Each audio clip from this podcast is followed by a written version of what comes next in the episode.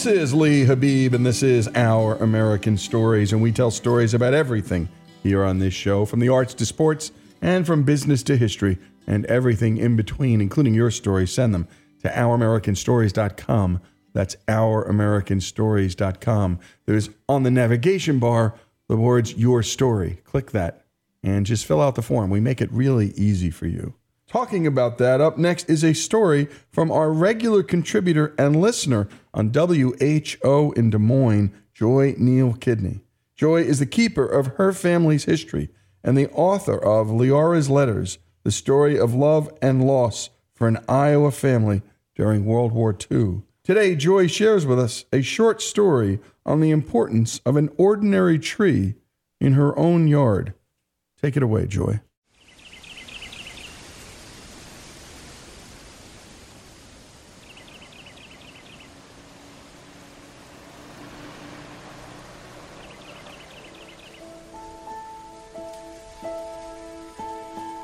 There's a humble maple tree in the backyard that has worked its way into our hearts.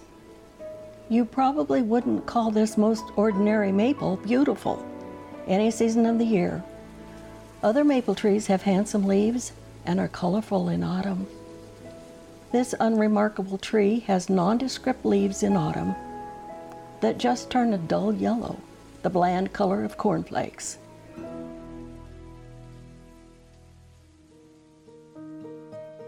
Not long after we moved back to Iowa with a toddler, we discovered that this plain neighbor casts a fine, dense shadow. Soon our two year old was digging in a sandbox beside the trunk, screened from the sun and heat by a leafy green canopy. We found that as the sultry summer sun lowered in the afternoon sky, the maple's blessed shade sheltered our small patio and west windows.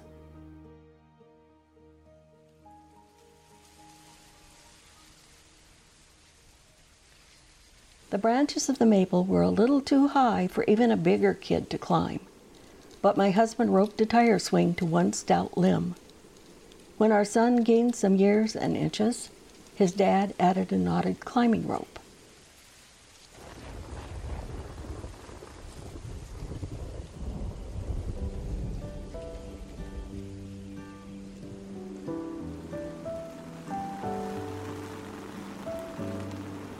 During summer's thunderstorms, we marvel at the maple's flexibility and tenacity. The wind whips and churns, flinging writhing branches in a wild dance. We try to imagine the huge network of underground roots anchor it during violent storms.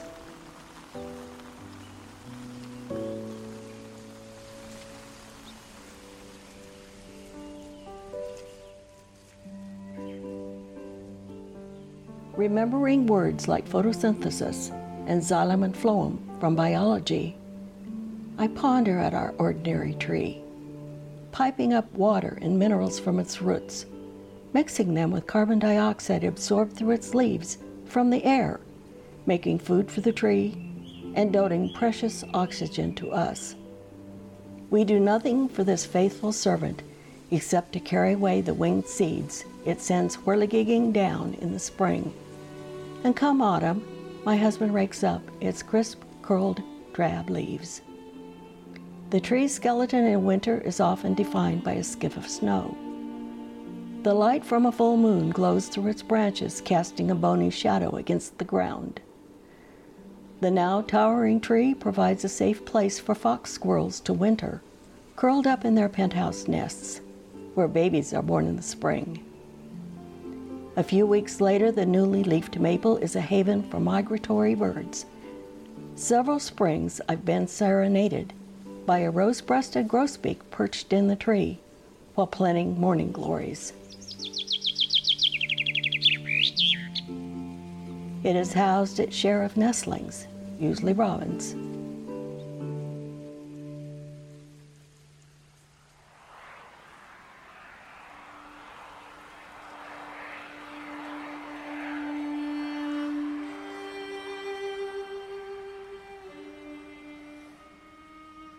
The uncelebrated tree was decimated several years ago during a March ice storm.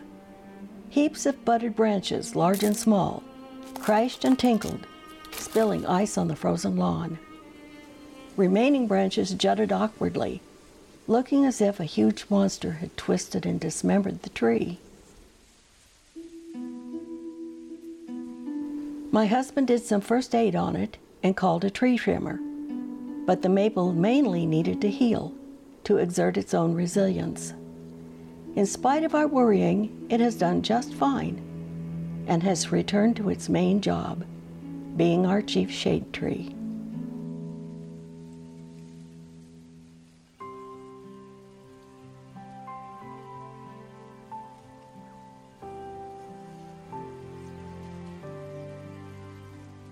The sandbox is gone. So are the climbing rope and tire swing. In fact, our son has a little girl of his own.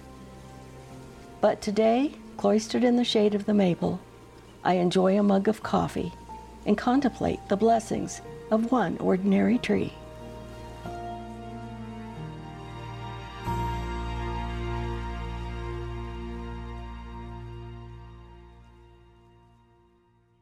And great job, Monty, and a special thanks to Joy Neal Kidney.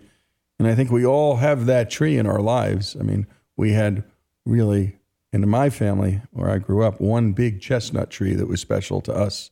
And the sound of those chestnuts dropping on the roof always got me going. And then collecting them up and ultimately being able to use them for good around, well, around Halloween and around Thanksgiving was even better. And in my own home now, a great white oak which we light up because it's so beautiful, and the dogwoods all around our house, which, my goodness, when they bloom, there's nothing quite like it.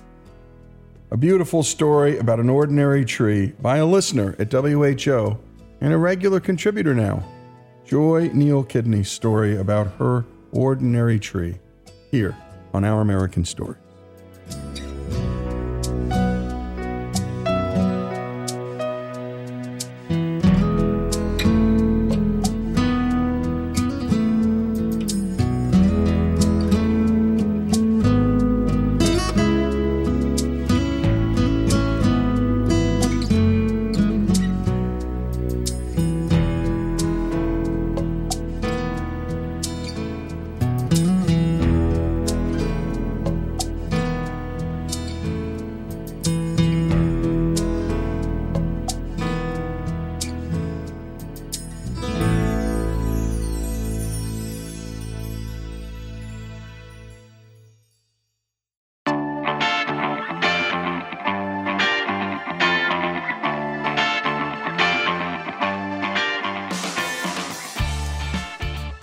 This is Our American Stories, and up next, another story from David Rubenstein.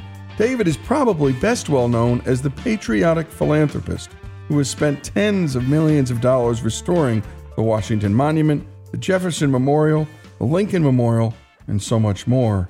But he's also able to do all of this because of his work at the Carlyle Group, one of the most successful investment firms in the world. And today, Alex Cortez brings us stories with David from his book, how to Lead Wisdom from the World's Greatest CEOs, Founders, and Game Changers. Take it away, Alex. Indra Nooyi is someone that I've heard of before, but not like this. Well, Indra Nooyi is an interesting situation because she came to run one of the leading companies in the world, even though she was a woman who was an immigrant to the United States. In other words, she's running Pepsi Cola or PepsiCo, a classic American company, but she hadn't been born in the United States and she wasn't a man. And all the previous people running that company were men. So she came here to go to graduate school at Yale, and ultimately she stayed here to work at the consulting firm and then at Pepsi.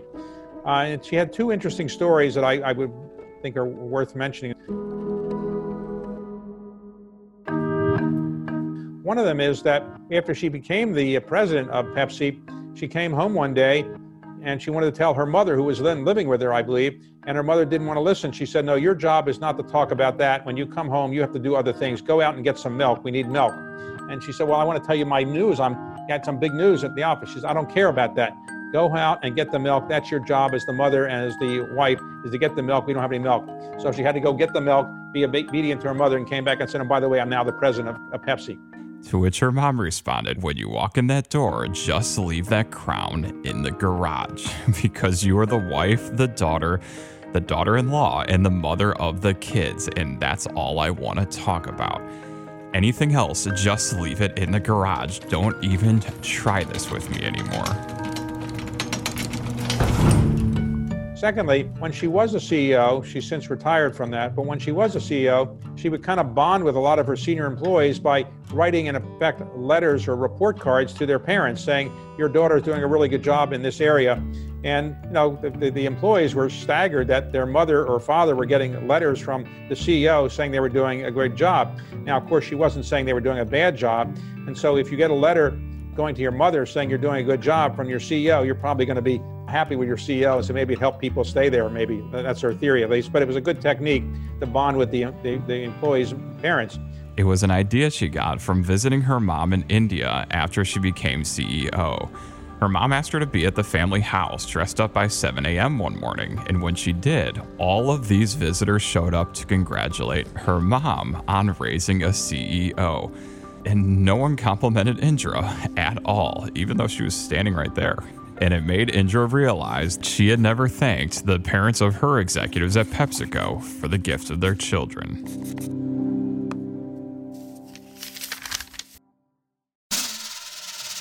We next talked about Eric Schmidt, who used to be with Google and their people first culture that could get quirky. Eric Schmidt was the CEO of the company um, but it's a company that had small offices and so forth. So he was away for a couple weeks and he came back and he saw somebody in his office. And he asked the person, What are you doing here? This is my office. He said, Well, you weren't here. I asked my boss if I could move in and work here because it'd be quieter. And Eric said, Well, what, what did the guy, your boss, say? And he said, Yes, of course, there's no problem. So I'm here and I like it here. And so I'm going to keep working here. So Eric had to figure out, well, I'm the CEO of the company. Should I kick him out of my office and cause a big story? And ultimately, he said no. He just stayed there. The guy stayed in his office, and they became friends. Certainly, I agree with what President Yeltsin said that there is no no animosity.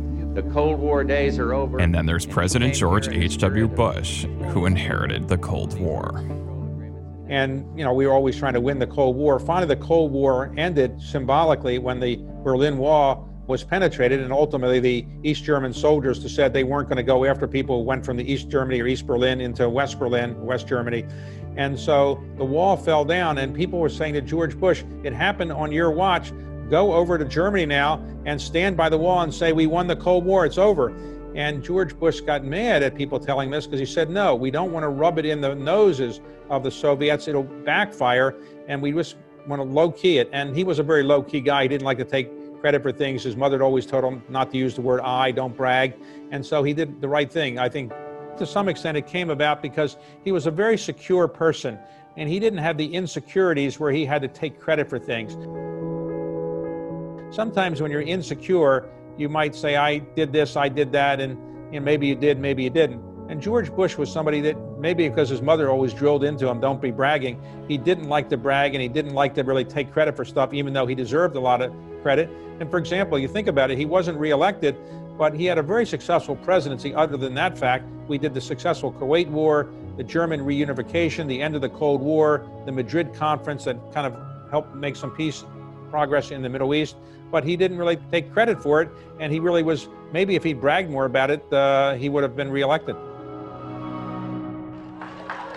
Live from New York! Live from New York, it's. And live from New York! Live from New York, it's Saturday night! We next talked about Lorne Michaels, who created Saturday Night Live in 1975 and is still the executive producer. Well, think about it now, for about 40 plus years, he's been running Saturday Night Live. To do anything for 40 years and still be at the top of your profession is amazing. And he's dealing with the biggest egos in the entertainment world all the time. But he manages to do it in part, he says, by taking the best ideas that come along. He doesn't go around saying, I'm the producer, this is what we're going to do. I've been doing this for 40 years, I have to do it my way. He listens to the, all the people and, and kind of picks the best ideas he hears in any given week. But it's, it's amazing that he's been able to pull this off for some 40 years. Think about being at the peak of your profession for 40 years in any profession. And I, I went to watch a show because I knew I was going to interview him. He invited me to watch it. And I, you know, he runs around in the set and doing all the things you would expect a producer to do, but never yelling at anybody, never saying this is how it's going to be this way. He would just kind of suggest something or listen to people and, and then kind of do it in a very genteel way. And I, my experience is that when you find people that yell and scream at other people, it's not a pleasant thing. Great leaders don't yell and scream at other people. They tend to try to persuade people on a more cajoling kind of way. And I often found that, you know, when you see people who are prominent and they're in a restaurant, they're yelling at the waitress or they're complaining about the cab driver or, or whatever it is, those aren't the kind of people usually going to be great leaders. The great leaders are the people that recognize that some of the things they might find in a restaurant are not that important to worry about. It's other things that are more important. And how you treat other people is really a great sign of your ability as a human being to really achieve something useful.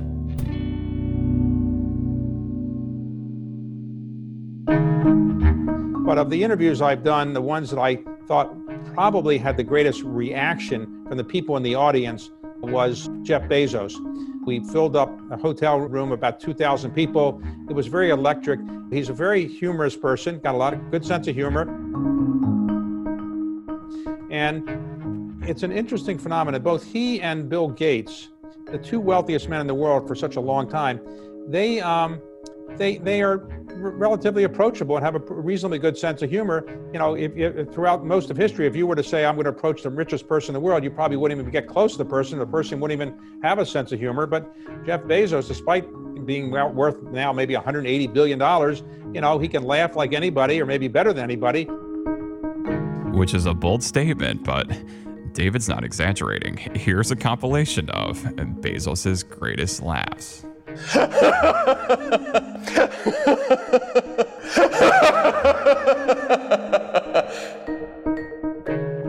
it's a laugh that when he was a young boy and he would go to the movies with, I guess it was his siblings, they would tell him, You got to sit somewhere else. We don't want to sit next to you because you're embarrassing us with this laugh.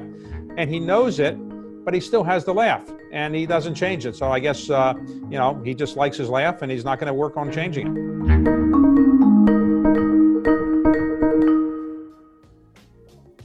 And great job on that piece by Alex. And to learn much more from some of the top leaders in the world, go to Amazon.com and pick up David's terrific book, How to Lead Wisdom from the World's Greatest CEOs, Founders, and Game Changers.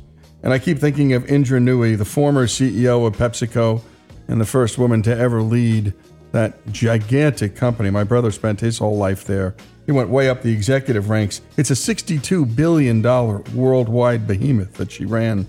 But my goodness, it was the mother who was honored, not her. And I just keep thinking about that Denzel Washington speech at Dillard College, where she always keeps him in line when he would come around the house. Mr. Superstar, why don't you just grab the broom and sweep the porch, Mr. Superstar? You need those roots to keep you humble in the end. Great stories, a great book. How to Lead Wisdom from the World's Greatest CEOs, Founders, and Game Changers. David Rubenstein storytelling here on Our American Stories.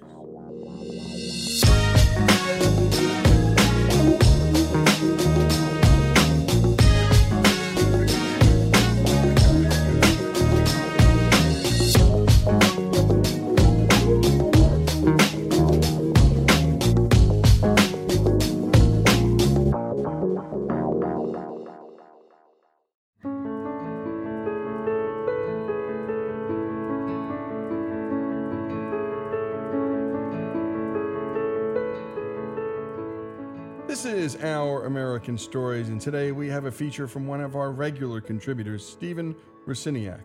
The piece is entitled An Ironic Injustice. The story is centered around Stephen's son Michael and his friends. To read this story and its backstory, please visit StephenRosiniak.com. That's StephenRosiniak.com. Here's Stephen sharing his story. Hey, Dad. Have the police called yet? He asked as he walked through the door. Well, no, I answered, now wondering what my kid had done. Michael sat down. Slowly, he began to reveal bits and pieces of the events that had led to his just asked question. Events that would soon cause him two court appearances and to become the recipient of a small town prosecutor's threats. He would eventually plead guilty as charged, but in the end, he would be called a hero for his actions on that late August afternoon. Michael and friends, Kevin and John, had a passion for hiking. With summer winding down and college commitments looming, there was time for one last trek into the woods. After leaving the car in an area just off the road, they entered the park's dense forest. The trail they chose was rugged, rock covered, and steep, accessible only on foot. Temperatures hovering in the mid 90s simply added to the challenge.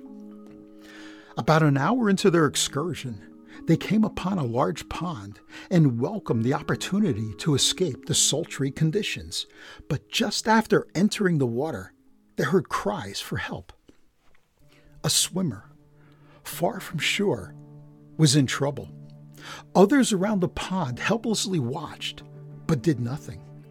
With no other options available, except perhaps to watch the swimmer slowly submit to his imminent demise, Kevin and Michael acted.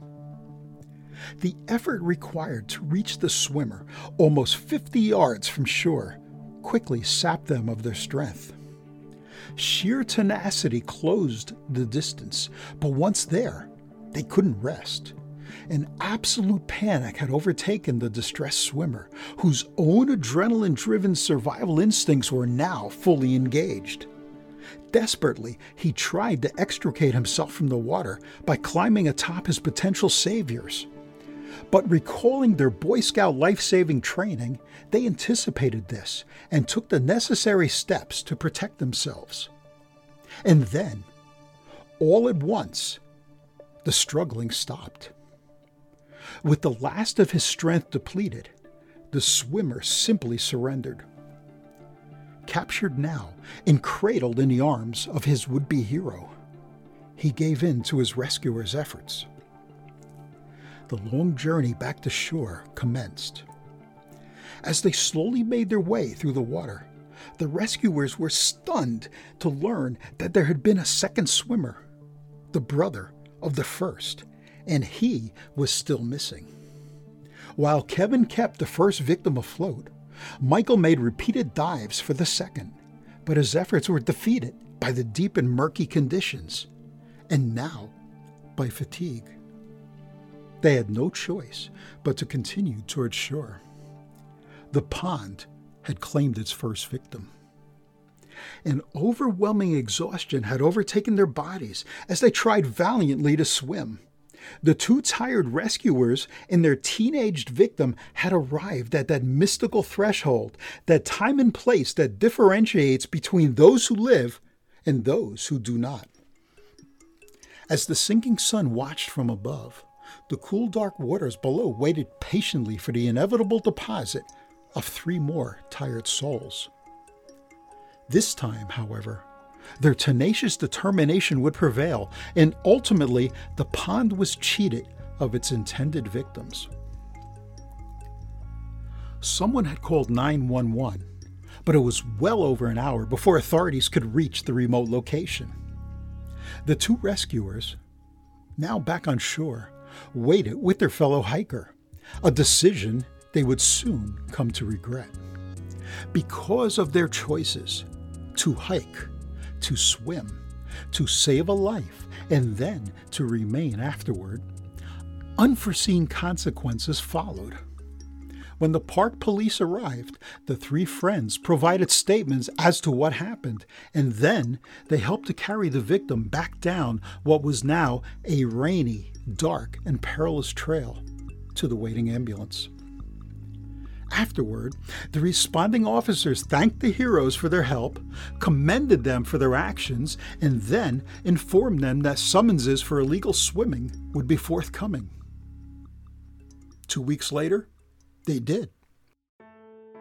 My wife called this an ironic injustice. I, however, called it much worse. Subpoenas and court appearances followed. An officer set a sign a mile from the pond prohibited swimming. The heroes said they never saw it. Of course, they could have lied. But the time for that would have been before admitting that they had been swimming. A lie back then could have changed everything, but instead, they were truthful. Regardless, the theoretical scales of justice could have balanced the totality of circumstances surrounding this matter, while all pertinent information was being considered, thus providing guidance in deciding on an appropriate outcome. But in the end, none of this mattered anyway. The heroes were offered a deal guilty pleas with fines and fees waived. John, who was away at school by then, had already accepted. Kevin, fearful of the monetary costs should he lose, took the deal. The judge accepted Kevin's plea and then heaped praise upon him for his heroic actions and for his citizenship. Michael, however, declined the offer. Maintaining his innocence, he wanted to explain his side of the story, and to this end, he requested a trial. The prosecutor, clearly angered by this decision, informed Michael that if he pursued the matter, additional charges, such as trespassing, would be filed against him. The courtroom audience was stunned. One hero had been commended for his actions, while the other was threatened for wishing to exercise his constitutional rights. Fearing the ramifications if he proceeded, Michael reluctantly surrendered to the prosecutor's bully tactics, accepted the plea deal, and pled guilty. It was over. Well, it was almost over. The media had picked up on the story, and overnight it went national. In subsequent coverage, and as well in the court of public opinion, the heroes were hailed and they were exonerated. Michael, however, remained uncomfortable in the spotlight, even after a popular late night television program invited him to appear on their show as their special guest. He declined the invitation. One morning, after all the attention had finally faded, I asked Michael if given the chance, would he ever again risk his own life to save another? His answer? An emphatic yes. To which he added, with just the slightest hint of a smile, even if it means going back to court. Of course, he would risk his own life to save another. I already knew that. I could have just hugged him while taking his car away from him at the same time. And you've been listening to Stephen Rosiniak and a great story about his son's heroism and the peculiarities of a local prosecutor, well, wanting to prosecute something ridiculous.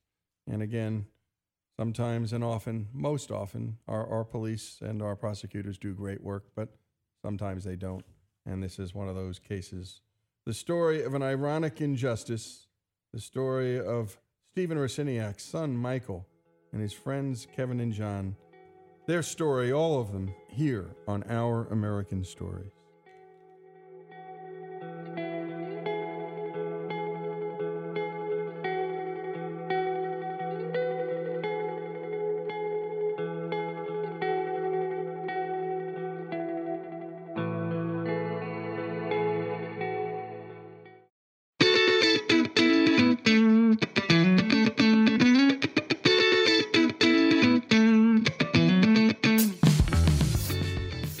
This is Our American Stories, and up next, a story from Tyler Groenendal of Grand Rapids, Michigan.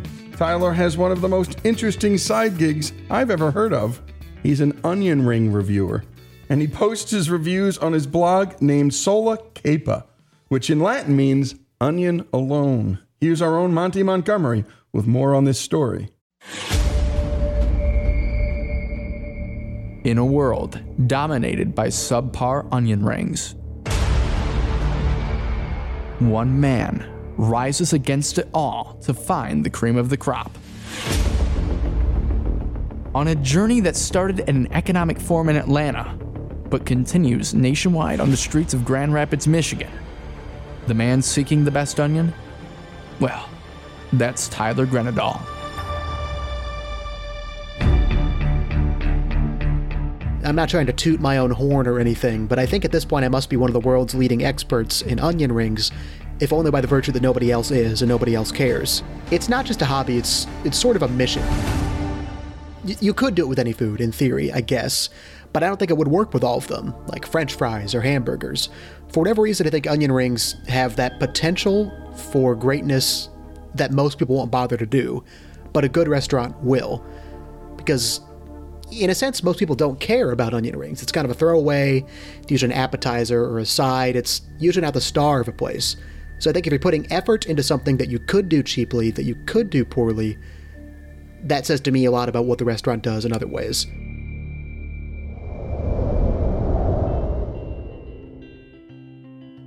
The first place is actually a Saucy Dog Barbecue in Jonesville, Michigan, right outside of Hillsdale, and I got the onion rings. And I was kind of blown away by them because they didn't fit my paradigm of what an onion ring was, which before that was, I don't know, kind of a circle that tastes a bit like onion, but these had a big depth of flavor. They were handmade, they, they were crafted with love and care and attention. And that sort of opened my mind to the possibility of onion rings. And I think then on I started eating more and more onion rings. And an observation of a correlation kind of developed into a philosophy. I noticed that restaurants that tended to have good onion rings had good other things. In other words, the onion rings were a proxy of the quality of food for the restaurant. And that eventually developed into the onion ring standard, wherein you can judge the quality of a restaurant solely based on the onion rings.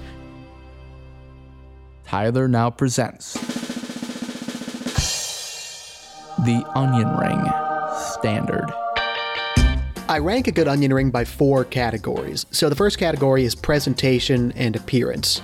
How are they plated? What are they plated in? Do they fit in it? Do they spill out? Are there too few? That one's pretty subjective. But then appearance is the second part of that category. How do the onion rings themselves look? Are they patchy? Are they hand breaded? Are they clearly machine made because of the uniformity to it that you can't get with hand breading? Next one is probably an obvious one taste. How do they taste? Usually it breaks down to three components the breading and the batter, the onion itself, and then whatever dipping sauce they might have. Third category is texture, which I think is the most underappreciated aspect of any onion ring. How are the onions? Are they mushy? Are they f- too hard? Are they too soft? Do the onions slip out from beneath the batter? Something I call slippage, meaning that they're not meshed well together. Uh, the last one is probably a little unconventional when you're talking about food reviews, but it's one that's very near and dear to my heart as a, as a thrifty Dutchman. Those who know West Michigan will know how true that is. Value. Is what I paid for it worthwhile? And that's not the same thing as cheap. Something could be expensive and a good value. All these things are proxies for all those aspects of the restaurant, I think, but value is probably the biggest one. I think the best kind of onion ring depends. So, in my experience, onion rings that are good tend to be thick cut, so they're wide and they're tall. They tend to be in a liquid batter and then fried rather than breaded. Obviously, handmade, I think that goes without saying. I've noticed more good ones at places like barbecue restaurants and bars rather than like fancy places. I think barbecue restaurants tend to be one of the weird concentrations of very high quality onion rings. But the best one, and I'll say this up front Uchiko, Japanese restaurant in Austin, Texas, serves tempura battered onion rings, which were unlike anything I have ever had and blew my mind. I think what you need to have is good flavor in the batter, a liquid batter, and thick cut onion rings, and then a perfect fry time to unleash the crispiness of the batter and just enough juice from the onions to not let them be mushy. We've heard about the good. Now let's hear about the bad and ugly. So I like to trot out this Bastiat quote for a lot of things because I think it always applies. Uh, truth is one, error is multiple. There's not one true way to make a good onion ring, but I think there's fewer than there are to make a bad onion ring. At the core of it, overpriced cannot stand. Frozen, invariably bad. The prep time, uh, if you burn it to a crisp, it's bad because that means that the breading is too hard on the outside and the onions are just juice, like you're eating onion water, which is disgusting. I don't want to eat that Texturally, uh, slippage, which I mentioned earlier, it's a term I think I coined for when you bite into an onion ring and the onion just slips out and slides out onto your plates, but the breading still holds. I think that kills an onion ring quicker than just about anything else.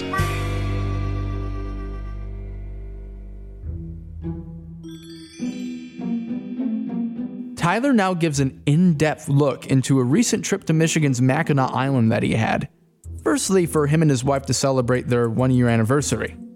But secondly, to review onion rings. And warning this first review is scathing, but justifiably so.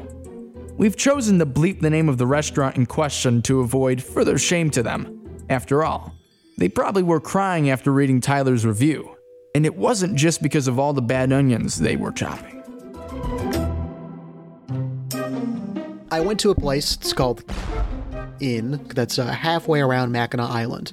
For those who've never been, uh, it's an island in Lake Huron by the Straits of Mackinac where there are no automobiles allowed. So a thing you do is bike around the island, and we were doing that, and uh, most of the stuff on the island is concentrated in the southern half. There's one restaurant on the north part of the island, which is drive-in. I think there's a lot of economic reasons why this is the case, but when you have a not quite monopoly per se, but a dominance and no other competition nearby, I think your products can or might tend to be worse. And I think that's the case here. This is the first time I can recall in my entire time doing this, which is coming up on four years, I couldn't finish them. I literally could not eat any more of it. They were completely, absolutely tasteless. I mean, there was not even onion, there wasn't even salt, there wasn't even grease. I think I gave them a zero out of five in taste because there was nothing at all to it. So it was kind of a meltdown in just the delivery of the onion rings as a concept. So I, I post all the reviews on my blog, Sola Cepa, but I also post them on Google Maps. It's sort of a service to the community kind of thing, uh, more exposure, more people learning. So I posted this review of, which was not good. I mean, it's they weren't good onion rings. I don't really pull my punches. And they responded with the following: Sorry you didn't enjoy. After reading your novel, I have come to the conclusion that you need psychiatric help. Enjoy your time on the island. Uh, that kind of steamed me a little bit, and I think that it, it, it, sort of shows a lot about what kind of restaurant it is and why it is the way it is. If the response to the owner to a negative review is, you need psychiatric help, I think that says a lot about how you run your restaurant. But in recent memory, one of the best onion rings is a place called Ice House Barbecue, also on Mackinac Island. But a similar process, except a different story. They were a beautiful golden brown, really crispy, pretty consistent size, hand breaded, you could tell, like these weren't any frozen rings. Taste was unbelievable. Uh, they put flavor and salt and seasoning into the panko breading. The onions were cooked just right to release all the onion juices out into the ring, but without being too greasy and without being too overdone. And that's basically what the review was. And I think that the owner's response to this review, again on Google Maps, shows a lot about what kind of restaurant they run, how they operate. The response was five stars for this review. Your entertaining and educational recount of the Ice House Barbecue Onion Ring experience kept us on the edge of our seats till the very end. Thank you for sharing your unbiased expertise, as well as an exceptional talent for storytelling. I think that demonstrates a lot. So, they didn't have to respond. They didn't have to respond in that verbose and glowing way either. They could have said, thanks for the review, or glad you enjoyed the experience. But they saw someone who put a lot of time and effort into analyzing the product they put out. So, what's next for Tyler and his onion crusade? People always ask, is this like, a, are you trying to find the best onion ring? Kind of, but to me, the beauty of Sola is that it is a never ending journey. even if I did this full time for 20 years, doing nothing but eating and reviewing onion rings. One, I would be morbidly obese and I would probably die before the 20 years were up. Two, I, I don't think I'd come anywhere close to getting everywhere, even in the United States. I mean, there are an unfathomable number of restaurants, and of that number, a proportion of those have onion rings. So I think the beauty of this to me is that it's never ending. So what's next is kind of more of the same. Ideally, it would be forever. I mean, as long as I can, I want to do this. So what's next? More of the same. Uh, keep eating onion rings, keep reviewing them. Hopefully, people keep reading them. If not, I'll keep going. And great job on that, Monty. And special thanks to Tyler Groenendal. And by the way, you can find him at Sola Cepa, C-E-P-A, dot blogspot.com. He is so right. Onion rings are the proxy, the look into the window of the restaurant. And my grandfather, a great Italian cook, said calamari, fried calamari is the look into the window of an Italian joint. And by the way, for our money here in Oxford, Bouré has the best onion rings by far. And I was just at Torrey Pines out at the golf course in San Diego, and I ordered the onion rings, and they were fantastic. Tyler Groenendal's story, an important one, a man in search of the perfect onion ring, here on Our American Story.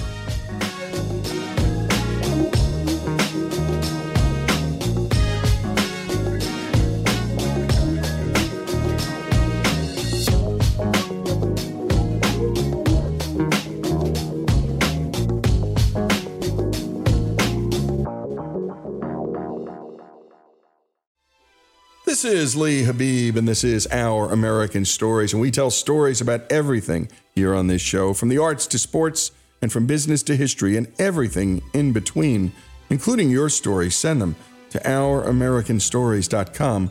And we love redemption stories, folks. They're some of our favorites too. And this next story comes to us from Houston, Texas, where we are heard on KTRH 740, a great member of the iHeart family. In 2006, Crissy Moran fled the porn industry. Today, the married Crissy Outlaw helps other women do the same.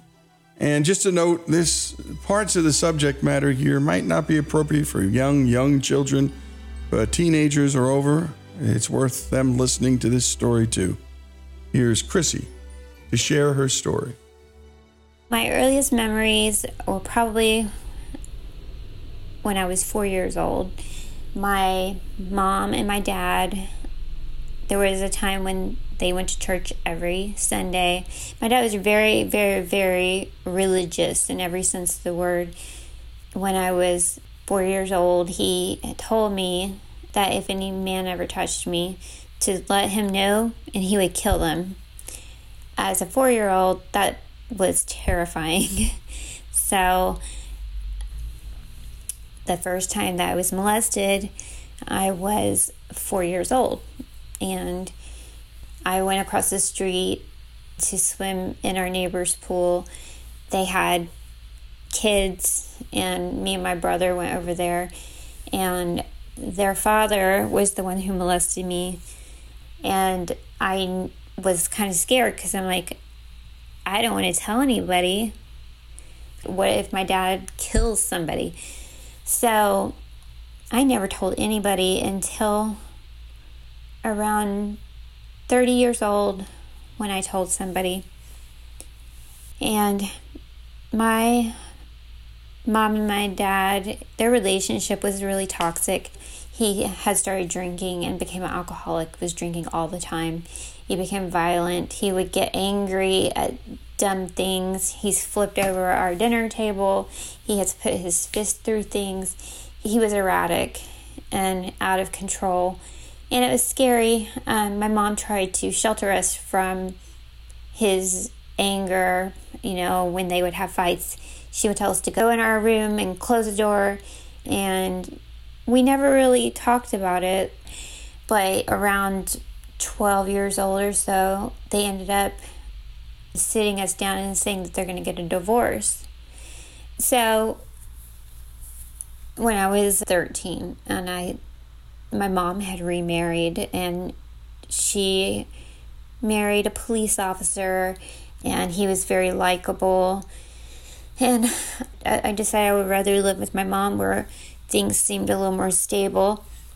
So my dad got really upset and when he got upset he would cry he he cries so like snot comes out of his nose like i'm talking intense crying. And he did that quite a bit. But to let me go it really broke his heart. And he did say you know if you move in with your mom you're going to become a whore like her. And my mom was not a whore. She's only been with my dad um, but she just remarried. So i feel like he didn't realize it but he spoke those words over me. And I mean, I didn't think that would ever happen, but I think there's power in words. Um, yeah. So it was really hard for him. It was hard for my brother too. My brother was two years younger than me. But life with my mom and my stepdad wasn't perfect either. Like, I don't blame her, but she spent a lot of time with my stepdad and not very much time with me. I had a lot of resent for that, and I became very rebellious because I felt like nobody knew me. I had no encouragement, I had nothing positive in my life. And so, as a teenager, I did a lot of bad things like shoplifting. So, yeah, that was horrible. horrible, but we kept getting away with it. And yeah, I um, shoplifted my prom dress. so terrible. My mom was like, Where'd you get this dress? I said, Oh, Leanne let me borrow it. She didn't believe me. I don't even know how she knew. I mean, it was like she knew that I was shoplifting, but she didn't. And so, as a teenager, you know, getting older and starting to like boys and everything, I had like my first real relationship when I was 16, I think. And my boyfriend was in college. And I realized that if I was with him, I felt loved. But when I was 17, I got pregnant. This boy said he would marry me and we would have the baby if I ever got pregnant. So it happened. And then he said he wouldn't marry me because he needs to finish college and he, he gave me no support. So I was taken to get an abortion that summer before my senior year of high school. And then it got all around the school, and all the friends that I had wouldn't speak to me, and I turned to the person that everybody talks about and doesn't sit with. So I didn't really graduate with very many friends. I ended up breaking up with that boyfriend, and then I went with with another guy, and he and I moved in together. So it was really disappointing when he um, got Playboy TV or, or whatever on our TV. He would watch this stuff when I wasn't home, and then whenever I realized what it was, then he wanted to watch it with me. It, was, it wasn't like hardcore porn, um, but it was enough to make me feel like he didn't love me very much. It just made me feel like felt made me feel ugly that I couldn't be like those girls. They're better than me. They deserve, you know, more um, attention than me because they're prettier than me. And and I hated that feeling so much.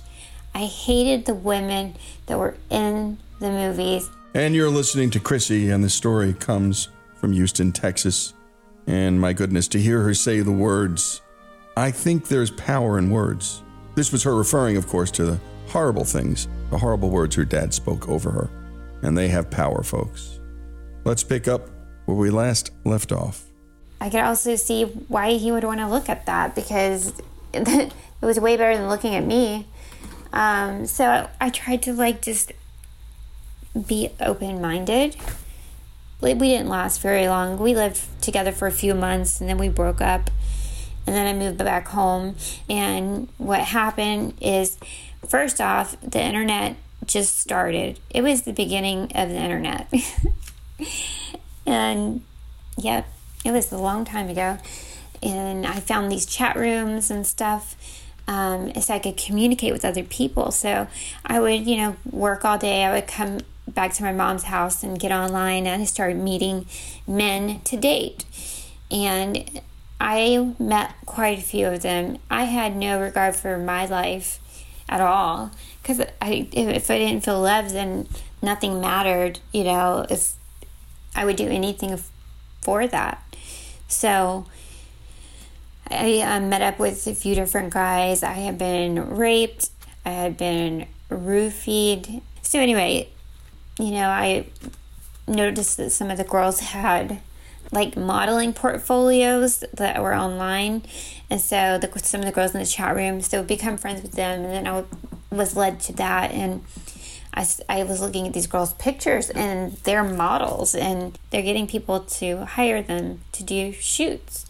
So I was like, well, I just wanted to see if I could do it. I just wanted to see if somebody would think I was pretty enough to do it. So I found some like snapshots, put them online. People started contacting me to do work, but the work that they wanted me to do was porn. And so I hated porn. I didn't want to be in porn. It represented, you know, insecurity for me and fear and all of those things. And it was a photographer that had shot some famous women who ended up being in Playboy. And I felt like they looked so beautiful. Maybe if he thinks he can make me like look like that, then okay, I'll try it because he had confidence in me. So the first night we shot, when he started asking me to remove clothing, I just remember feeling like my heart was racing and just feeling like, what am I doing? Like in my head, what am I doing? What am I doing? And then I told myself, you know, like I can't, like I felt like I couldn't be there. So I learned to dissociate, which was something I learned as a child and I didn't know it, so that you're not really there. It's really hard to explain, but I checked out and the next day, he wanted to shoot me again and he wanted to push my boundaries a little more. And I didn't want to, and I told him I didn't want to. But then during the shoot, you know, he guided it and he got the photos that he wanted. And, you know, again, getting offers for work, I was depressed. I didn't feel loved. But these people kept asking me to do shoots. So I was like, well, there's something about me that somebody likes. So eventually I, you know, said yes again. I shot with a photographer, shot in a huge mansion, you know, the marble floors, winding staircases. It was beautiful. And the shoot that I did, you have a hair person, you have a makeup person, you have everything. I felt beautiful. I felt glamorous. I felt like they loved me. And as we would shoot and I would start removing articles of clothing, I checked out. And that's how I was throughout my whole time in the industry. And I had to check out because how could I deal with what I was doing? Morally, I didn't feel like it was right. You know, it's not how I grew up. I mean, I'm not going to be the the moral police. I know that you know a lot of people get into it for a lot of different reasons, but this is my story and I think a lot of people can identify with some of it. So I got really good at dissociating and I shot with those people, got more photos, put newer pictures up. I quit my day job um, because I was making good money. And I do want to make it clear that I take responsibility for all, everything that I did, 100%. It was my choice. I did it. I take full responsibility for what I've done in my life. Um, I didn't have, I didn't really have anybody, you know, throughout my teen years tell me like what kind of man to look for, what do you want in a relationship, how to be healthy, how to love somebody. So, you know, I've learned that as I went along in my young adult life. So, anyway, those photographers introduced me to my manager, and now I started with a manager who would book me. I would go from Florida to LA all the time, do it. I would do some shoots and then go back home. And I was lit. I ended up moving with this other guy. okay. Up moving in with you know I, I can't even be serious about this anymore because it's so it's so ridiculous. oh my gosh. Okay. So I guess I was addicted to love, so I ended up moving with another guy. He started managing my porn career. taking all the money, pushing me to go even further into things that I wasn't comfortable with. And I did it. We dated for a year. Um, I thought I was going to break up with him at some point, but he ended up ending the relationship and it devastated me. Because now I lived in Tampa, I didn't know anybody. He kicked me out out of the house. So, you know, I was really afraid to be by myself. So I just moved in the apartment complex across the street because I was scared. And I started online dating again because how else am I going to meet anybody? I don't go anywhere, I don't know any people. So I did that. And that's when I met my um, abusive ex boyfriend. He did so many things, pulling me by my hair, saying he's going to put me six feet under like every day. I never knew what I was going to get with him. And I guess I felt like he was like my dad. My dad had intense emotions, and I never felt like my dad. Um, I felt when he cried that he was genuinely re- remorseful. So for some reason, I thought that the same with this guy. So when we would have a fight, he didn't really mean to do it. You know, he still loves me. He's crying. So that relationship was three and a half years of the seven total years that I was in the sex industry. This boyfriend and I, um, he did a lot of drugs, so I started doing drugs with him. Some horrible things happened. Sexual assault gosh, it's so crazy to hear myself say that because I didn't really call it that before, but it was. But anyway, I ended up getting out of that relationship one day. Um, I ended up having a friend that was doing makeup for us uh, move in with us, and he told me after living with us for a little while, that he told me, he said, Crissy, you need to get out of this relationship. Like, he's cheating on you, and he's telling me all about it. And I already kind of knew he was probably cheating with various people. And I was like, well, I want to, but I never have found anybody that will help me. I can't just like, I couldn't just leave because he is abusive. He would hide my phone. He would hide my stuff from me. If we had a fight, he would hide hide my phone and he wouldn't be back for days. So my friend Bobby, his name's Bobby, he said, Crissy, I'll help you. So we loaded up as much as we could into our car. I took a small, like, carry on suitcase, but we just needed to get out of Las Vegas, which is where we were at that point. So we moved out, we went to LA, but I would tell my manager when I was available. I had a website that was successful. Um, so I didn't have to do things outside of that because of the success of the website. Not trying to brag about it, but that was the situation. And you're listening to Crissy Outlaw tell the story, her story, of how she ultimately escaped the clutches of the porn industry and how she got into it, which is a tragic, tragic tale. She said, I didn't have anyone in my teen years to teach me about anything. And she went on to list about men, about boys, about love, about sex, all the things that parents do with their kids. And my goodness, moving in and out with a series and string of bad guys. Because, well, she was just looking for the love she never had when she was young. Now we return to Crissy with more of her story. So I was like deep into it now. I've been in for so long. Um, my friend that, that lived with me, Bobby, he came home, took a bunch of pills I think I, it was like Xanax and some other stuff. He saw me laying there and he tried to wake me up and he was having a really hard time waking me up. So he turned on the, the water in the in the bathtub and he gave me a bath and like, you know, tried to get me to wake up and eventually I did. And to be honest, I don't remember that part.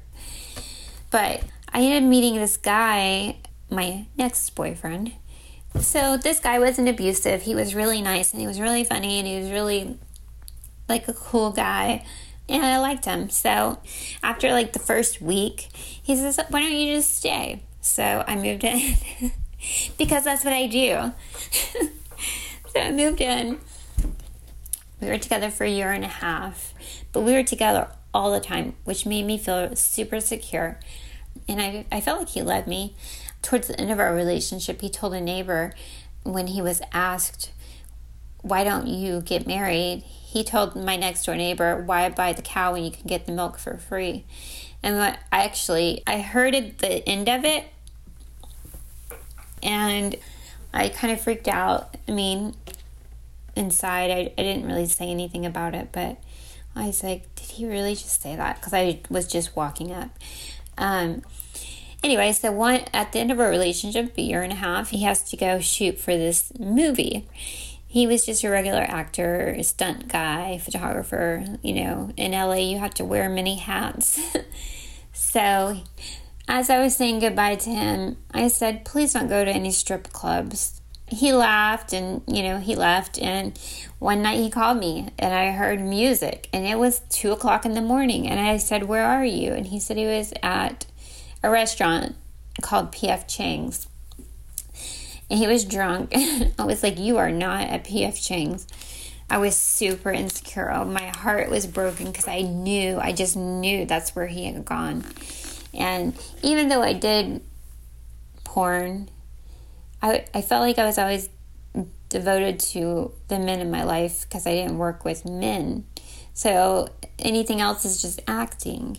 And to me, that's where I, my where, where I'm coming from when I say don't go to strip club is that that I wasn't lusting after men, but if he does something like that, he's going to be lusting after a woman that's not me.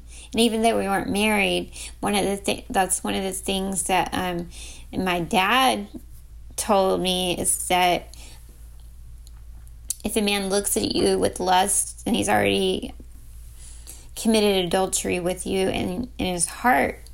And so I didn't want that to happen. I wanted him to think I was the best. He didn't need anything else because I was that girl. Why would he want to go see another girl like me when I'm already that girl? I, I felt like I was his dream girl. I did everything. I was sweet, kind, loving, give anything for him.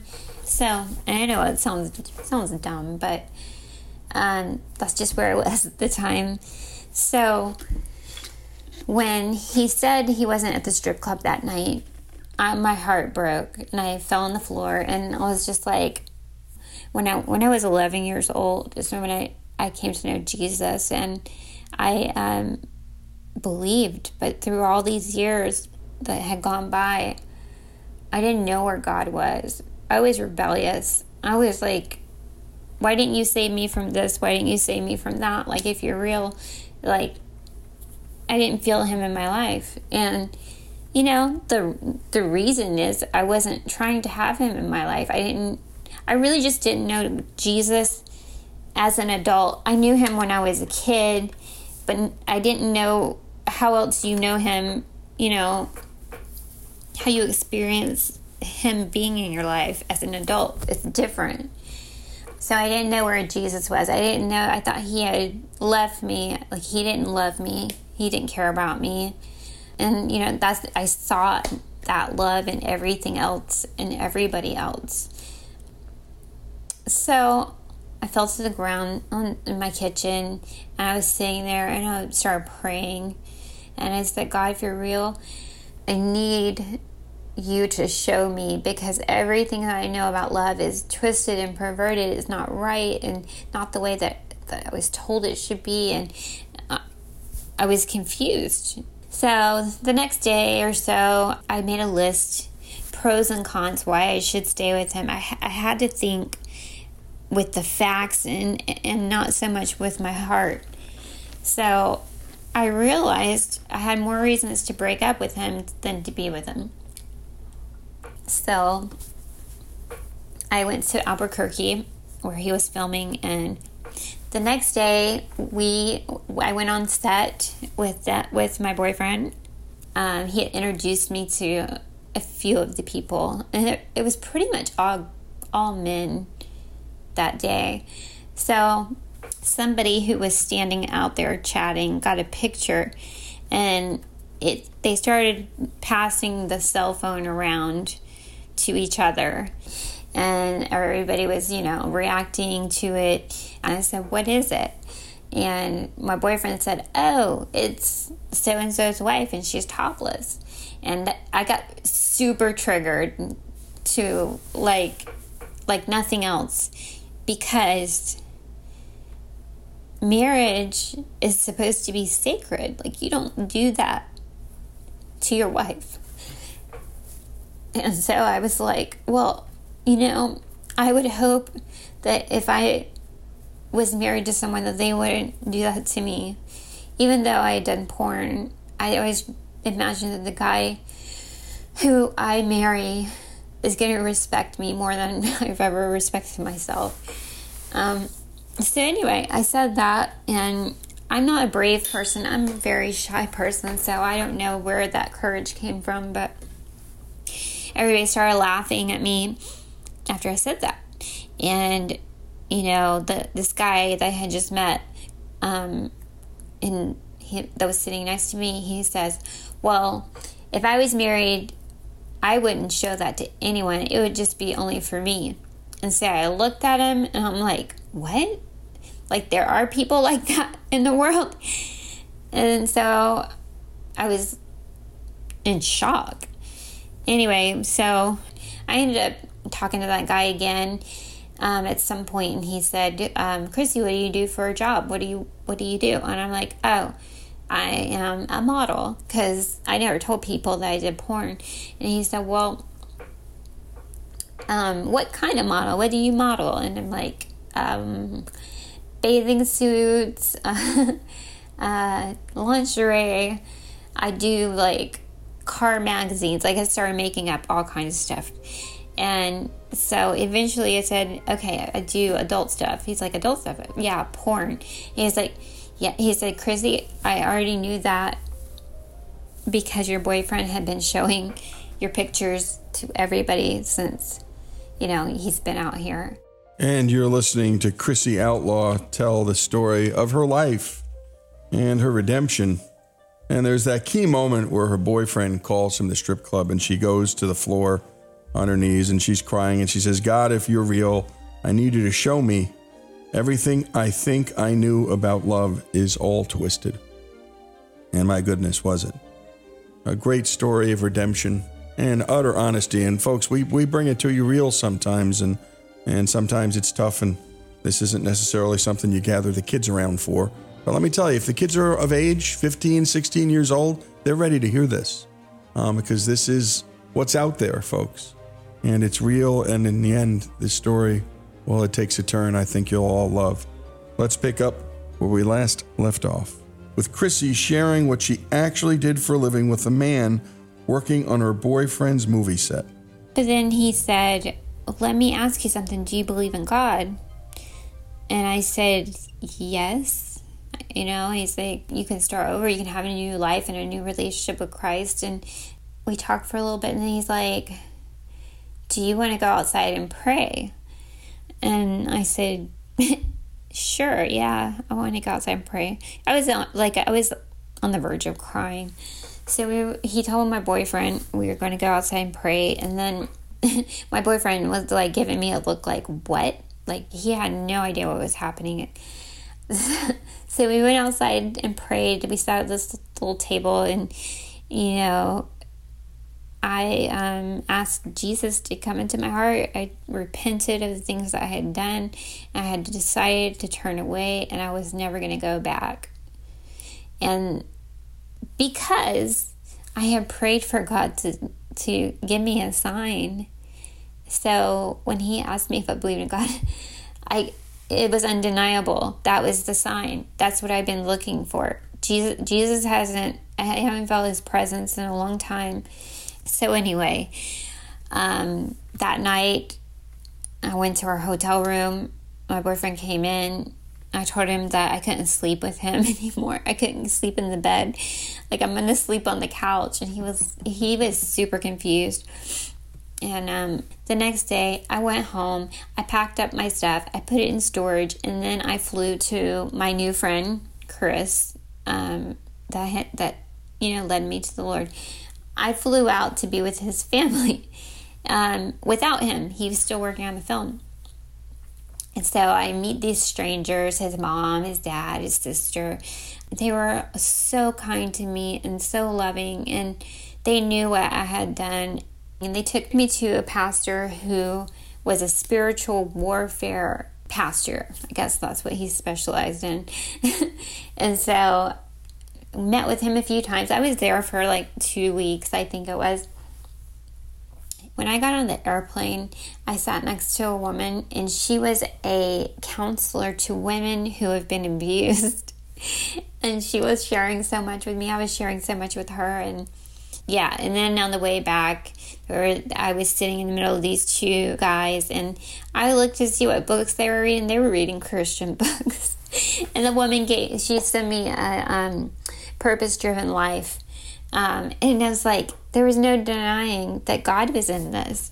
Anyway, I got home, went, got back to LA. I found my own place to live by myself for the first time ever. But I went on on my website. I had a chat room on my website where I could go in and talk about anything. So I made a post saying why I left the porn industry and that they're never going to see me again. And I was always sorry that I took them away from the things that were so much more important, like their families and their children. And, you know, I never should have became that woman. And anyway, so the, my webmaster found out about it and removed it and kicked me out of my website. And then he sent me a message and he said if you would have wanted to go because you wanted to, to start a family or something like that i would have taken your website down but not for a fairy tale like god. It was horrible. They started advertising my website making vulgar photos of me with jesus and just horrible things horrible. Um, they refused to take the website down. It's still going to this day but you know, he asked me where I wanted the money to go. I said, I do not want any of the money. And I was making like 12000 a month. So I gave up my income because I felt like God told me to do that. He told me not to accept any more money and to trust Him and to lean on Him and that He was going to take care of me. And through that, He did take care of me money would come from like nowhere. it would just be suddenly, oh, this person is wants to donate you a car. You know, I had to give it I gave up everything. My car, my hair extensions, my fake nails, my fake tan. I gained a few pounds. I couldn't I only had one pair of jeans that even fit me and and even that I couldn't zip them up. So my identity was wrapped up in all of those things, and I had to learn who I was and what did I like, and what were my hopes and my dreams. And one, one thing I already knew is that I wanted to be a wife more than anything. I wanted to find somebody that loved me, uh, somebody I would be with forever you know, and I had so many broken relationships. I didn't, I thought it was so far out of reach. I would go to church on Sundays. I would go to the young adults church, and then I would go to another church, and then I would go to, to Christian counseling, and then I would listen to all the podcasts I could listen to. Like, I I feel like I had so much catching up to do. Like, I needed to learn everything, and I was thirsty for it, and I wanted it. And every time one of these little things happened, I, I thought of it as, as a miracle. Like, and like, like God is actually proving himself over and over and over again. You can trust me. I am your father. You don't have to like not trust me like I, you know my own dad. I didn't really trust him. I didn't know how he was going to be from day to day. But um, God proved to be a good father after about five years after I got out of the industry, I decided that I needed to take a break from dating because I met this beautiful girl who was my friend. She was she was a, like a model, and she was doing this fast from dating, and I'm like, that's so weird, but I'm gonna do it too. So, so she was reading this book, and so she gave me the book, and I was like, okay, I'm gonna take a three months from dating. And so I met this other guy through a mutual friend on Facebook. And so I was hanging out with his friend a lot. And so on Facebook, he was posting a lot of pictures of me and him hanging out. And this guy from Houston would post underneath almost everything that this guy said because this guy was really funny. But the Houston guy would always be one of the people to respond, and then it would be me, or it would be me, and then it would be him, and it would. And so I had just met this guy, like talked on the phone with him for the first time when I decided to go on my fast. Like I cut off ties with everybody because the purpose of this fast was to focus on Jesus, to get into a deeper relationship with Him, and to not be distracted by men. But God told me it was okay that this guy from Houston, I can talk to him on the phone, but I can't Skype with him. So so he was allowed. And so I told him, God told me that you could you could be my friend through this, but there are rules. You can't tell me I'm pretty. You can't tell me like I had a whole list of things. it was so stupid. But those are the rules. Um, I assumed he was going to tell me those things, but he didn't. Um, and he kept he kept his word. We, we I went through the three months. Then God told me to do another six months. And during this time, this this man is has sent me a Bible, and we're doing Bible studies over the phone every day. It went for a year, and then after the after my fast ended, he had planned to come out to LA. And so that's when we met. We met for the first time. We had talked for so many hours and I wanted to hold his hand, but he he pulled away from me. he kind of rejected me. And I was like, "Ugh, you're hurting my feelings, but it's good. That means because I knew that I knew the guy that I was going to marry from my fast. God told me that person um, was not going to have sex with me before marriage. Anyway, you know, after that, he went home. We, we continued our Bible studies. Um, and then I realized I got an email about doing a speaking engagement. And guess what? It was in Houston. And guess what else? It was on Valentine's Day. So I went out there. we hung out.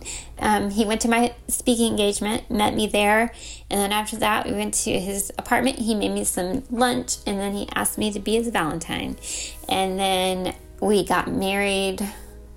Let's see, February, March, April, May. Three months later, we got married, and um, in two months, I moved to Houston, and now it's been we're going on we're going on eight years. So that's my story. and you've been listening to Crissy Outlaw. And I just love that laugh at the end because it shows you can get through anything and you can overcome it. And she did it with God's help. And she just got close to him and relied on him and trusted him. And that happens for a lot of people in this great country. And that's why we're not ever afraid to tell those stories. And some people who aren't of faith, they, they get it through their own code and their own way of doing it and overcome great obstacles too. And what was really telling here is the fact that her identity was wrapped up in all of the wrong things, as she said. I had to find out who I was. And my goodness, don't we all? I wanted to be a wife. And after fasting and not dating for a long time, that's how she ended up finding her husband by not looking for him. Isn't life strange that way? And great job on this, as always, to Greg Hengler. The story of Crissy Outlaw, a great story of redemption and of love and faith here on Our American Stories.